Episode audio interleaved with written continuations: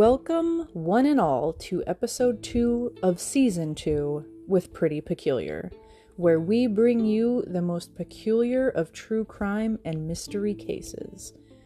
Today, we are talking about the Green Children of Woolpit. This 12th century tale is a bizarre medieval story which has been remembered for generations. Even in today's world, it's not often we hear about children appearing at the edge of an open field with green tinged skin and no knowledge of any locally known languages.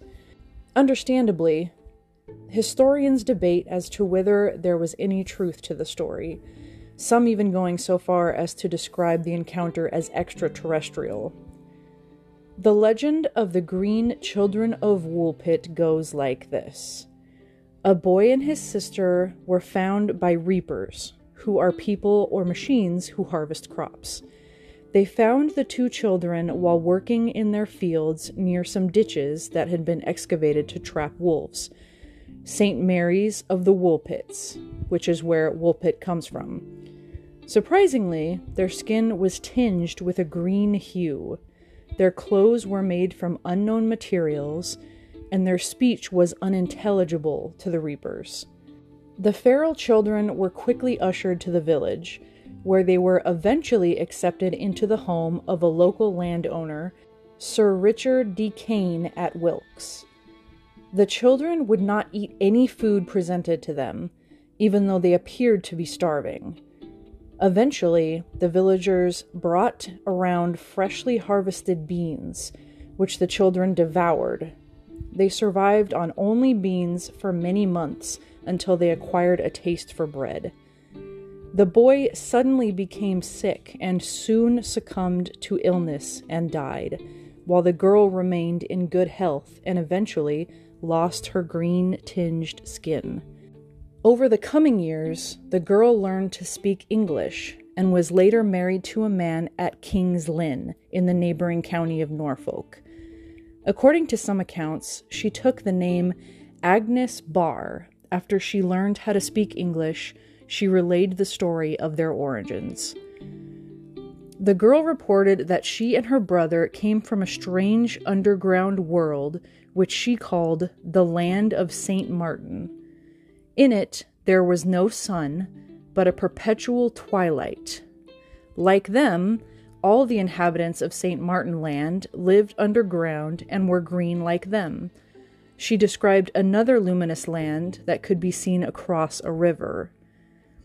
The girl explained that she and her brother were looking after their father's flock when they came upon a cave. On entering the cave, they wandered through the darkness for a long time until, following the sound of bells, they came out the other side, entering into a bright sunlight, which they found startling. It was then they were found by the reapers. The story of the Green Children of Woolpit is set in the village of Woolpit, located in Suffolk, East Anglia. In the Middle Ages, it lay within the most agriculturally productive and densely populated area of rural England.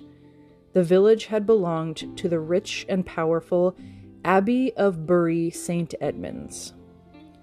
The story itself was recorded in two contemporary chronicles. The English chronicler Ralph of Coggeshall, who died around 1228 AD, was an abbot his account named Sir Richard de Cain, who took the children in, as his source. Meanwhile, the English historian and canon at the Augustine Newburgh Priory, far to the north in Yorkshire, William of Newburgh, included the story of the Green Children in his main work, History of English Affairs. Both writers stated that the events took place within the reign of King Stephen, or King Henry II, depending on which version of the story you read. Over the centuries, many theories have been put forward to explain the strange story of the green children of Woolpit. Regarding their green coloring, one proposal is that the children were suffering from a condition known as hypochromic anemia, originally known as chlorosis, coming from the Greek word chloris, meaning greenish yellow. Chlorosis is caused by a very poor diet that affects the color of the red blood cells and results in a noticeably green shade of the skin. In support of this theory is the fact that the girl is described as returning to a normal color after adopting a healthy diet. With regards to the girl's description of the strange land, Paul Harris suggested in Fortean Studies 4 that the children were Flemish orphans, possibly from a nearby place known as Fornham Street Martin, which was separated from the Woolpit by the River Lark. A lot of Flemish immigrants had arrived during the 12th century, but were persecuted under the reign of King Henry II. In 1173, many were killed near Bury St. Edmunds. If the Green Children of Woolpit had indeed been Flemish immigrants on the run, and if they had fled into Thetford Forest, it may have seemed like permanent twilight to the frightened children. They may have also entered one of the many underground mine passages in the area, which finally led them to Woolpit. Dressed in strange Flemish clothes and speaking another language, the children would have presented a very strange spectacle to the Woolpit villagers. Other commentators have proposed a more otherworldly origin for the children. Robert Burton suggested in his 1621 book, The Anatomy of Melancholy, that the green children of Woolpit, quote, fell from heaven, leading others to speculate that the children may have been extraterrestrials. In 1996, an article published in the magazine Analog, astronomer Duncan Lunan hypothesized that the children were accidentally transported to Woolpit from their extraterrestrial home planet, which may be trapped in synchronous orbit around its sun, presenting the conditions for life only in a narrow twilight zone between a fiercely hot surface and a frozen dark side. He included these claims against his 2012 book, Children from the Sky. Since it was first recorded, the story of the Green Children of Woolpit has endured for over eight centuries.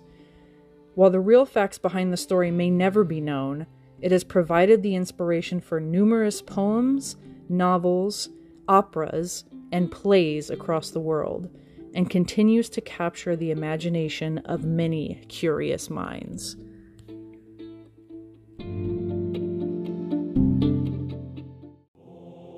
Darkcast Network. The light shines brightest on our indie podcasts.